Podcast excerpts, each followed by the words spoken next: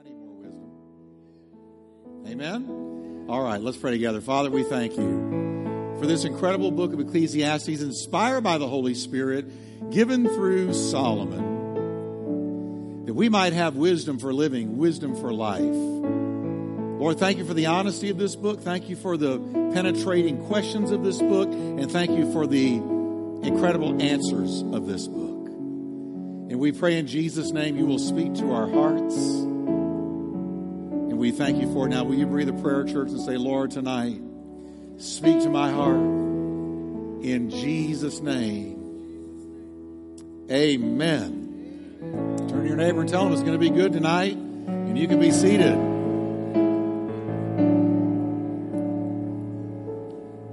How many of you had a good week so far? How many had a rough week, but God has seen you through it? Okay, amen. All right, you notice we're calling it Life on the Edge because Solomon really was kind of really on the edge of things when the Holy Spirit used him to write this book. Now, this first part, we're just going to give an overview. And we're going to talk about the, the cycles of life. Now, I'm going to tell you, this, this is a book of wisdom. It's one of the wisdom books. That means we're going to have to think some. It's, it's a thinking book. It's a, it's a, it's not a John three sixteen. It's, it's going to provoke us to think. He's asking a lot of hard questions. Uh, he's in a, what we would call today, a midlife crisis. But it was really more than that. Solomon is looking back. Well, I'm kind of running ahead of myself. Let me just let me just go right to what we've got here. The book of Ecclesiastes can be looked at as a journey from skepticism to faith, from disillusionment to peace with God. How many of you in here have ever been skeptical about the things of God? Okay? Sure. You go through times of questioning, don't you? Doubting times. What's it all about? What does it all mean? Well, that's where he was. And and if you look at Ecclesiastes from chapter one through twelve, you see Solomon moving from skepticism, doubts, questions, into faith. Matter of fact, the book doesn't make total sense until we get to the twelfth chapter. Okay? Until then, we're going to learn a lot of things. Now, it's really an excellent book for teenagers and younger adults because of its honesty in dealing with many of the issues that this age bracket struggles with, particularly in our day. It's an honest and often painful autobiographical sketch of the life of Solomon, who spent many years in pursuit of life's ultimate meaning, only to find it finally in, in God. Now, we, we like to kind of glamorize and make heroic and all of those things with the people of the Bible, the, the heroes of the Bible. We like to kind of envision them as faultless and perfect and shining in faith at all times. But the fact is, they weren't and they didn't. A lot of them went through real, matter of fact, most of them went through real struggles. Only a couple of them didn't, like Daniel. Drives me nuts. He never had a problem. Except when he was thrown in the lion's den, and even then he just prayed his way through it.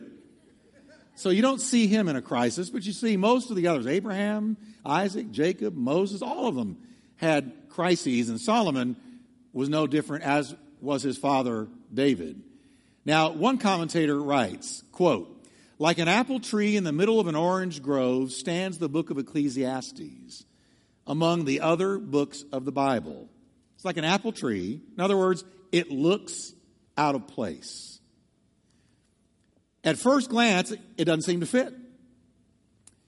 What place is a book which flaunts the daring assertion, meaningless, meaningless, vanity, vanity, meaningless, meaningless, all is meaningless, everything is meaningless? What is that in Scripture for? How does that reveal the saving work of God? When you've got a man here, supposed to be the wisest man in the world, and he is concluding everything is vanity. Everything is meaningless. What do you do with that? It's like, well, that's all you've come up with, and you're the wisest man in the world. Where does that leave me? But that's how the book begins. It's not how it ends. Okay? Along with the book of Job, Ecclesiastes reminds us that God is bigger and our life in this world more unpredictable than we might think. This book, Ecclesiastes, invites us to take a realistic tour of life, a real tour of life. Life in the raw. Life the way that it really is. Life the way you experience it and I experience it. Now, the sightseeing stops are likely going to leave those who enjoy nice, tidy, formulaic answers a bit perplexed, if not frustrated. Now, our guide for this adventure is introduced in verse one. And here's verse one. The words of the preacher, the son of David, king in Jerusalem. Now, he is identified by the Hebrew title Koheleth, which means assembling. Translated into the Greek, the word is Ecclesiastes, and hence we have the name of the book, Ecclesiastes. Now, the word church in the New Testament is a similar Greek word, ekklesia. And ekklesia means an assembly of called out ones. You know what you are as the church? You are a called out one. Isn't that good? That's what ekklesia or church means, a called out one. So you've been called out, but not just called out, but called in. You've been called out of the world and into Christ. So this is not just an assembly of people gathering together on a Wednesday night to learn the Word of God. This is an assembly of people who experience a calling out by the Holy Ghost. You got saved, convicted of sin, saved, brought into Christ. You were called out and you were brought in. Amen. So say with me, I'm called out. And I am in Christ Jesus. Isn't that good news? Now, the title Koheleth suggests a type of office bearer. Uh, thus, the various translations render it the preacher, and I give you the translations that do. So he's either called the preacher or the speaker or the philosopher, and the one used in the N I V, the teacher. Means the same thing.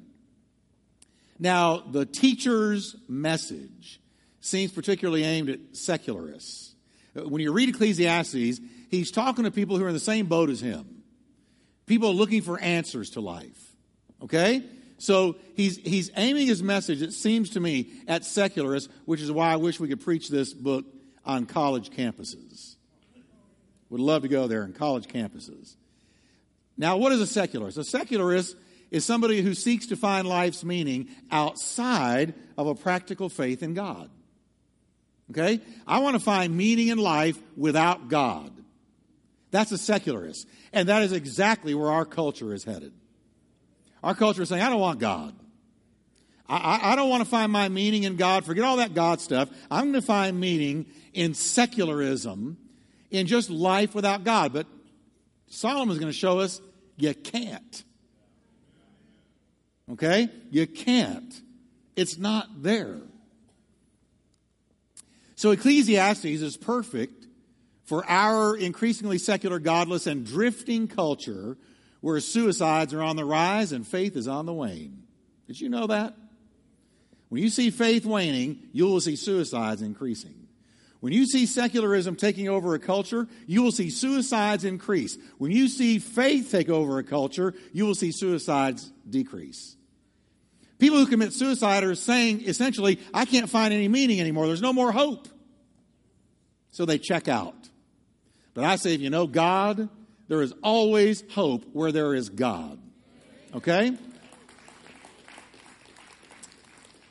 With constant echoes of despair, the author explores the grim reality of what he calls life under the sun. You're going to hear that phrase over and over again. Life under the sun, life under the sun. Which means, when he says that, here's what he's saying. Life outside of God's control and God's goodness. When Solomon says, this is what I've seen under the sun, he's saying, when my worldview did not include God, I was looking at life through the lens of life without God under the sun. Under the sun. Not above the sun. Not with heaven in sight, but only in a closed system. Okay? As long as Solomon views life under the sun, he sees things through a closed system. Now, when I say a closed system, I mean, picture yourself in a sort of a, maybe a ball, and the only thing you see is what is inside that ball, not beyond it. It's a closed system. I, I used to go into my, my daughter had goldfish. Well, we had a fish tank, and I, and I loved this fish tank. I used to go in there at night, turn all the lights off, turn the fish tank light on, and watch them just swimming around. And it occurred to me, one just one night I was thinking, you know, my mind was running, and I was thinking, those fish have no idea that a huge being far more intelligent than them is looking in at them right now. They have no idea. They are in a closed system. They can't perceive anything beyond that aquarium. As far as they're concerned, that aquarium is the whole world. But it's not. As a matter of fact, if I could have gotten in their little fish brain and given them even a glimpse of what was beyond that aquarium, they would have blown up inside of that aquarium. Because the aquarium was in a huge room, that was in a huge house, that was in a huge city, that was in a bigger state, that was in a gigantic world, not to mention the universe beyond it. They could not begin. And that's exactly where we are. We're in a closed, except the Word of God tells us by revelation what is out there. But if it weren't for the Word of God, we would never know. We would think this is it. But guess what? There is a being of far, far higher intelligence than us looking at us right now as we swim around our little aquarium. Now, unless you have revelation that there is something beyond you, you're in a closed system. Okay? Now, when you're looking at life under the sun, you have put God out of the picture, eternity out of the picture, heaven out of the picture. And you are, you are only, this is all there is. This is all there is. That's a closed system. There's no God above. There's no providence at work. There's no redemptive value to what happens on earth. It's all a closed system. And we're about to see how this closed system perspective that Solomon was walking around with for a while ran a major number on him, depressed him, put him in despair, and that's what happens when you don't know God and you say, this is all there is. Ugh, it creeps me out even thinking about it. I walk around with an open system all day long. I'm always looking up, always looking up, always looking up. Okay? Now, this under the sun perspective is a recipe for depression, despair, and nihilism. Now, what's nihilism? It's the belief that traditional values and beliefs are unfounded and that existence is senseless and useless. Because in nihilism, you are in a closed system. There's nothing beyond us. We are not eternal. We don't have souls. There's nothing beyond the grave. There's no hope of redemption. When you die, you're dead. That's it. And you know what that is? That's nihilism. And when you're a nihilist, you go into self-destructive behavior because you say, if this is all there is, then let's eat, drink, and be merry because tomorrow we die. There's no ultimate meaning to anything, so we might as well eat, drink, and be merry. For tomorrow we die, and that's all there is. So have fun while you can. That's not the way people with an open system look at things. That's not the way that, that people who know God look at things. They say, what I do here is going to count there. What I do here brings rewards there. I am living with eternity in mind, not just a few decades on planet Earth. Solomon addresses some of the life's toughest questions. Where can we find satisfaction? Who is really in control? What does it take to be content? Man, I want to be content, Solomon said. How, how do we live wisely? Now, we're going to see the teacher go through, or the preacher, go through a list of things he tried in seeking fulfillment. Now, here's some of the things he tried: career achievements, materialism, alcohol, pleasure, even wisdom or knowledge. His conclusion: in a closed system, it's all meaningless. Without God, none of those things brought answers. This is good stuff. I'm telling you, this is good stuff. This is where our culture is right now. It's where our culture is. Interestingly, much of the time, God is left out of the discussion. But when Solomon introduces God, everything changes. Life under the sun becomes life from the hand of God. And you're going to see that towards the end of the book. Chasing after meaning is transformed into the pursuit of God. And it makes all the difference. I'm so thankful to God that I was a, when I was a teenager, He convicted me of sin, drew me to Himself, introduced me to the Savior. Because I'm going to tell you, the closed system I was living in was killing me. Because I could see no hope, nowhere, no future, no life, no reason for anything until the closed system opened up and I was introduced to God. Now, this exploration of life's meaninglessness outside of knowing God in the book really becomes an invitation to know Him. In its own unique way, Ecclesiastes is ultimately an introduction to the one, capital O, the one, who, quote, came that we might have life abundantly, Jesus Christ Himself. Because this book, Ecclesiastes, is going to point us to Him at the end. Hallelujah. It highlights the dilemma voiced by Peter, uh, but faced by all of us, when Peter said, Lord, to whom shall we go? You have the words of eternal life. Where else is there to go, Lord? What philosophy can I cling to? What, what worldview can I turn to that's going to give me life except You? So let's commence. Right out of the chute, we find the oft-repeated refrain of this book. Verse two reads, let's read it together because you're going to hear it a lot. Vanity of vanities, says the preacher. Vanity of vanities, all is vanity. Everybody say, wow, that encourages me.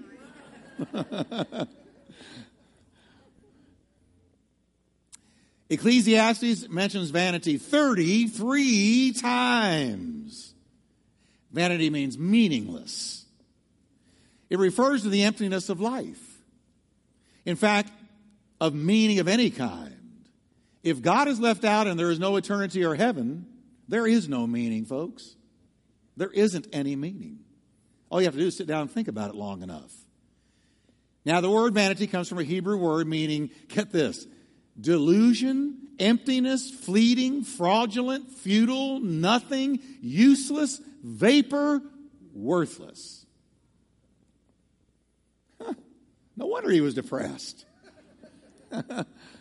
Just pick one of those. Vapor, vapor, all is vapor. You know, or, you know, fraudulent. How's that? How's that one? How's that for a word describing life? Fraudulent. It's all a theft. It's all a lie. It's all a cheat. In a closed system without God. Verse two introduces the voice of pessimism and disillusionment. What's life all about? I don't see any value to it. It seems transient, meaningless, and empty. Now, this is the guy who said, Lord, more than anything else, I want wisdom. And God said, because you asked for wisdom, I'm going to give it to you, along with riches and honor and so on and so forth. But he asked for wisdom, and this is where he wound up. And let me give you a little hint as to how he wound up here. He went off into idolatry. He backslid away from God. He, he married against God's will a bunch of pagan women who were idolaters, and they led him astray into a life of idolatry that was so dark and abysmal that it's hard to comprehend that Solomon was involved in causing children to pass through the fire unto the god Molech. He descended to that level. And so it's in this backslidden, closed system without God, worldview that he's coming up with all of this, that, that he's, he's seeing life this way. Next, Solomon focuses on what he considers to be the empty, predictable, cyclical nature of life. And you can almost hear him saying these words. It's also boring. There's nothing new. Ecclesiastes chapter one, verses three to eleven. Let me just zip through these verses.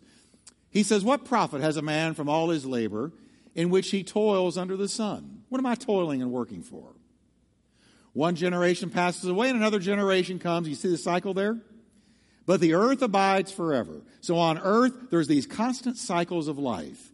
People are born, people die. People work, they labor, then they die, and their, the, the fruit of their labor goes to somebody else, and the cycle repeats. Verse five, "The sun also rises." Ernest Hemingway grabbed those first four words for the title of one of his books. The sun also rises. And boy, did Ernest Hemingway need Ecclesiastes. And the answer at the end, he blew his brains out. He was living in a closed system. He saw no hope. "The sun also rises and the sun goes down, hastens to the place where it arose." Can you hear him yawning? Yeah, yeah, yeah, yeah. Verse six, "The wind goes toward the south and turns around to the north. The wind whirls about continually and comes again on its circuit. Yawn, yawn." Do you hear the cycles of life? He said, "I'm bored. Somebody thrill me." Verse seven, "All the rivers run into the sea, and yet the sea is not full. To the place from which the rivers come, there they return again." Cycle, cycle, cycle. He says, verse eight, "All things are full of labor. Man cannot express it. The eye is not satisfied with seeing, nor the ear filled with hearing." In other words, man never gets enough. He's never satisfied. Verse eight is saying he's never content. Never enough. I want more, more, more, more. If not of this, of that. Verse nine, "That which has been is what will be. That which is done is what will be done." And here he goes again. "There's nothing new under the sun. I'm bored. Boo-hoo." That's what he's saying. Because when you're in a closed system without God, you do eventually pick up on these cycles. And life becomes boring, predictable, unfulfilling without God. I cannot think of a more depressing life than that of an atheist. Just can't think of it. Because you're in a totally closed system. There is no hope beyond the grave. There is nothing. You are here by evolutionary uh, progress, and that's all. You are, you are a meaningless person in an apathetic universe. Ugh. There's no God. There's no hope for eternity. There's no love of God poured in your heart by the Holy Ghost. And here's verse nine. He says, all these cycles, I'm bored. And then in verse ten, "Is there anything of which it may be said, see, this is new? It's already been in ancient times before us." Haven't we always heard history repeats itself? It's true. Now, you know, hairdos change. The way you're, you dress changes. But guess what? You will notice if you hang around long enough that even styles come back. Oh, my gosh, it's paisleys again. Or wide whale corduroy. Just wait. Beetle boots will come back. Things repeat. There is a cycle. And it becomes monotonous when you have no God, when you have no eternal perspective. Now, verse eleven, he says, "There's no remembrance of former things, nor will there be any remembrance of things that are to come by those who will come after." Do you hear what he's saying? He's saying there's no meaning to any of this. Solomon, he's the one who prayed and dedicated the temple, the Solomonic temple. And the power of God fell so hard that everybody in there hit the ground. They couldn't stand in the presence of God. He saw that. He was there. But now he's been lured away. He's gotten lost in the dark of idolatry. He's lost touch with God. He's now in a closed system. And he sees no meaning, no hope. This guy has really drifted. And this is exactly what happens to anybody in our day who backslides away from God. You wake up one day and you say, I don't see any meaning left. I don't see any purpose left. I have no reason to go on. The backslider shall be filled with his own ways, the Bible says. We can backslide just like he did, and we will experience just what he did. There's no new source of happiness that can be discovered under the sun. That's what he's saying. The same tired cycle of petty pleasures, cares, business, study, and wars are repeated over and over and over again as the same old, same old. Commentator, uh, commentator Matthew Henry writes these words, quote, men's hearts and their corruptions are the same now as in former times. Their desires and pursuits and complaints are still the same. I mean, there's new inventions. When the light bulb was created, you couldn't look back and say, well, this has been before. Because it hadn't. When the car was created, you couldn't look back and say, well, this has been before. He's not talking about that. He's talking about man's nature, man's failures, man's monotony, the monotony of life without God. There's nothing new under the sun. This should take us from expecting happiness in ourselves, says Matthew Henry, and quicken us to seek eternal blessings. That's what it should do. If you've read the news recently, there, there have been a rash of unusually high suicide rates among those who are, according to this world's values, very well off. I read this story last week. They should have been brimming, brimming over with happiness and fulfillment. Here's a little, a little quote from the story. The financial world has been rattled by a rash of apparent suicides, with some of the best and brightest among the finance workers who have taken their lives since the start of the year, writes the New York Post. And the story went on to say that these people are all in their twenties and low thirties. They are making tons of money. They're on Wall Street. They're successful. They have stuff. They have things. They have material things. They have homes. They have wealth. And yet they're jumping off of buildings. They're checking out. They're ending their life. Why would successful, wealthy, bright people with everything going for them end it all in their late twenties and thirties? Because if you live with an under-the-sun worldview, listen to me, there's no meaning, no higher purpose, no matter how much you gain materially. As a matter of fact, if you have an under-the-sun worldview, there's no God, there's no eternal perspective, you just have an under-the-sun worldview, the more money you make, the more you realize it's not doing it for you. And so it increases your despair. Like, wow, I thought if I just got this or obtained that or bought this or had that, that I would be happy. But young, early on, they realize the car, the house, the money, the paycheck, none of this has made me happy. I see no meaning, no purpose. So they jump off buildings. They end it. Next, Solomon informs us that he at first decided to find meaning in knowledge. He said, here's where I'm going to look first to find meaning. I'm going to look in knowledge, in the acquisition of philosophical wisdom. He wondered if meaning, purpose, and fulfillment in life could be attained by scholarly pursuits. He says, I'm going to learn a bunch of stuff. I'm going to become very informed and knowledgeable. And the more knowledge I get, the more I'm going to understand things and the more fulfillment I'm going to have. That, that's, that's his assumption. His decision to look for fulfillment in knowledge is found all through history. It's happened from the beginning of time. The Greek philosopher Plato, uh, Plato, Plato, the Greek philosopher Plato believed that society could reach a place of perfection only if its kings were philosophers. What, what did Plato believe? He said, if we can just have some super intelligent, knowledgeable people running our world, society will reach perfection. But folks, it doesn't work that way. Paul said, knowledge puffeth up, but love edifies. Now, I'm going to tell you, I, I read a lot of history. I, I like history. I found history intriguing, especially philosophical history.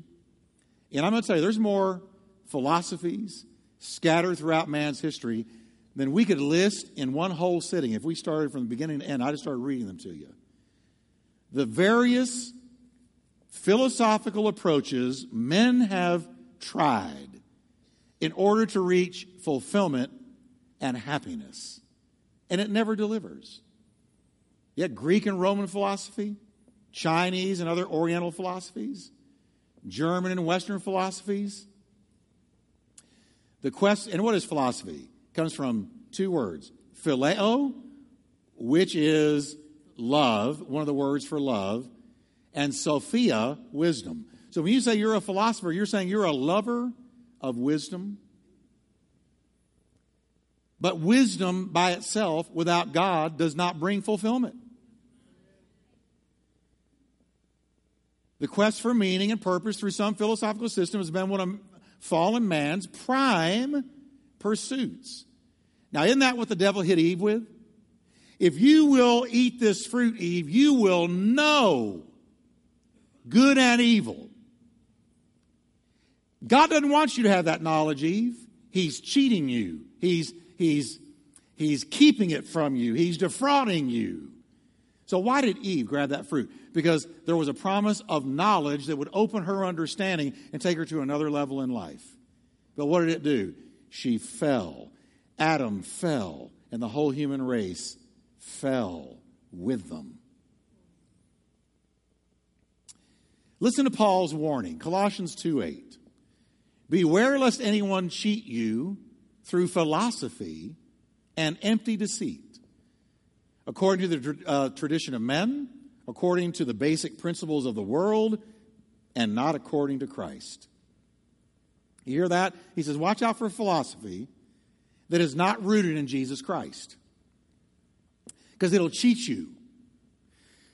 And man, I'll tell you, our universities today are cheating those students when it comes to philosophy, because they kick Jesus way out.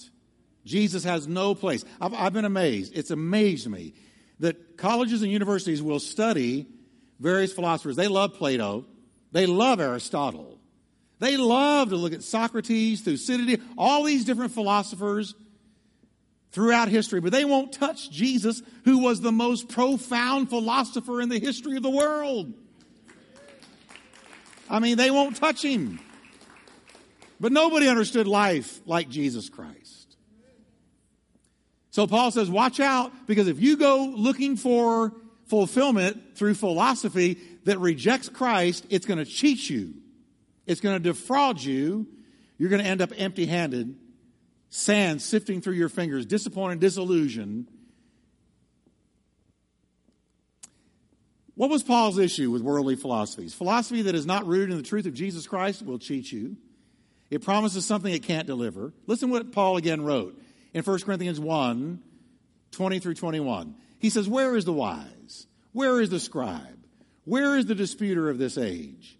Has not God made, read this next part with me, everybody, foolish the wisdom of this world? I don't care what philosophy you're studying. I don't care what your worldview is. If it doesn't include Jesus Christ, God has already made that philosophy foolish. Now, look what he says. Verse twenty-one, for since in the wisdom of God, the world through wisdom, say the next four words with me, did not know God. So, no worldly philosophy can introduce you to God. Knowledge doesn't introduce you to God. Get your bachelor's, get your master's, get your P H D. P H D is an acronym for piled higher and deeper. Because you can learn a lot of stuff, but still make stupid decisions and die lost. Knowledge doesn't save you.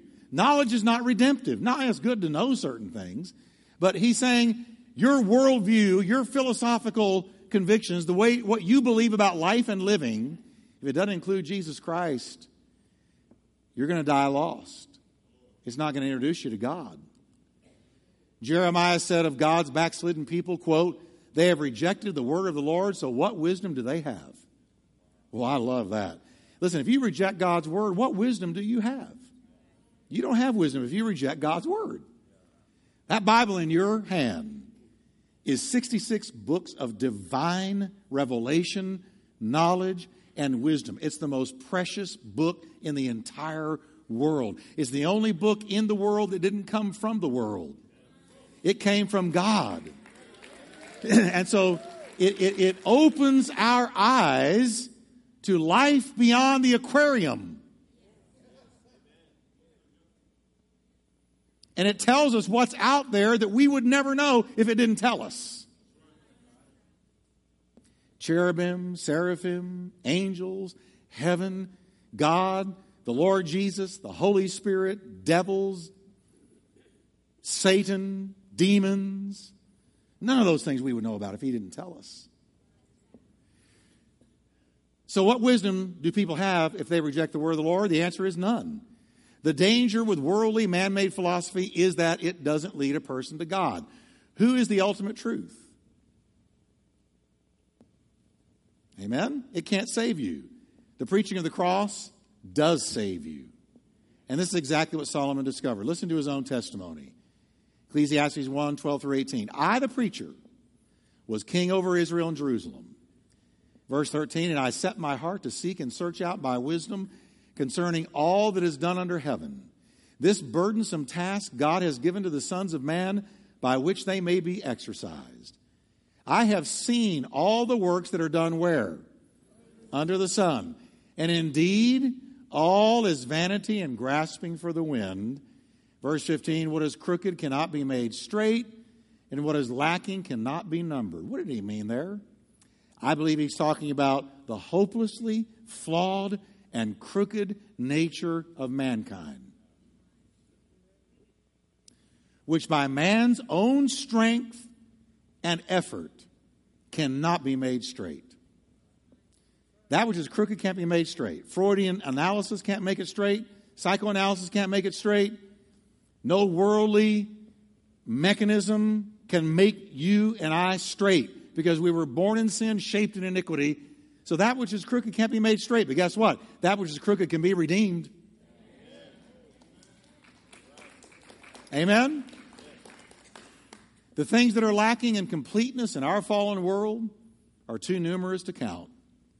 The fall of man into sin flawed and distorted absolutely everything. Verse sixteen, he says, I communed with my heart, saying, look, I have attained greatness and have gained more wisdom than all who were before me in Jerusalem. My heart has understood great wisdom and knowledge. And I set my heart to know wisdom and to know madness and folly.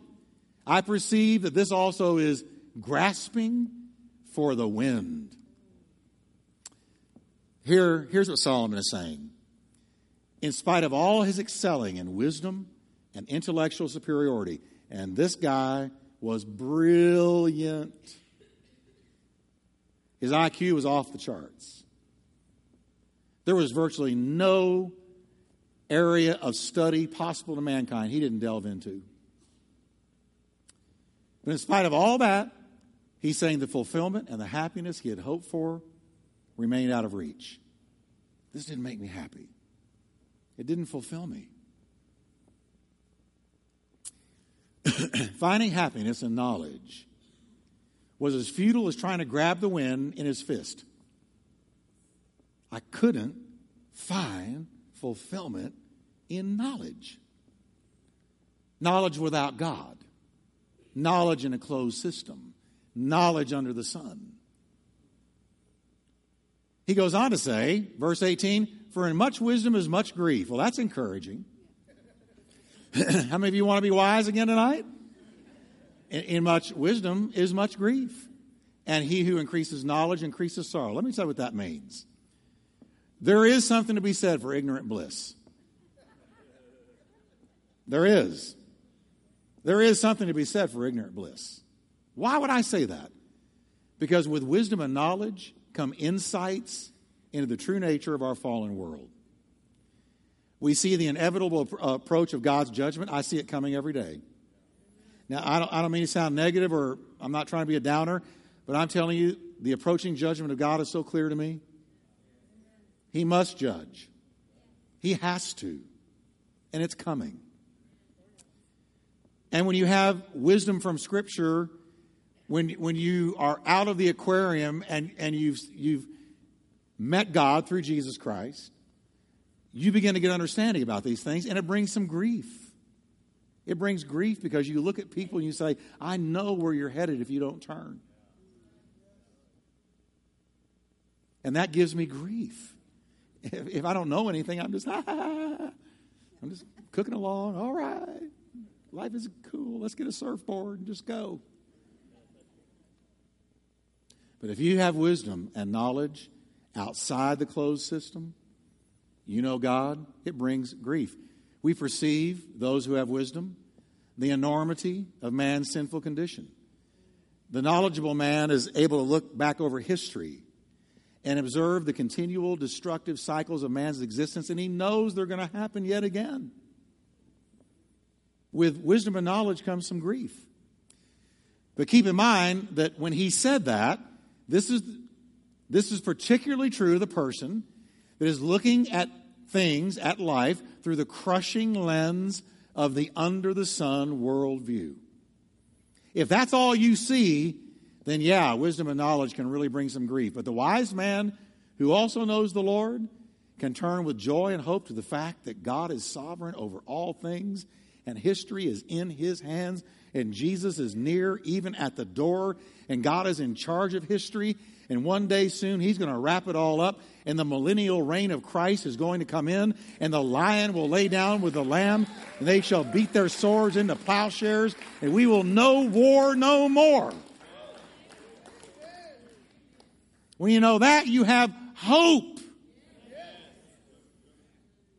Summing it all up, we see in chapter one that Solomon did not find a redemptive answer to the meaningless nature of life without God. Now, next time, we're going to do chapter two, and we're going to see his search continue as he looks for meaning in hedonistic pleasure, great accomplishments, and even again, knowledge. And he doesn't find it in any of them. Can we stand up together tonight?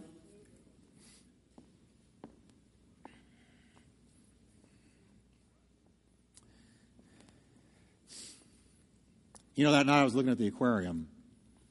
I got to thinking, oh, about every week I plunged my hand in that aquarium, moved things around, cleaned it out, fixed things up, and pulled the hand back out. And I got to thinking, I had some fish in there that were believers and some that weren't.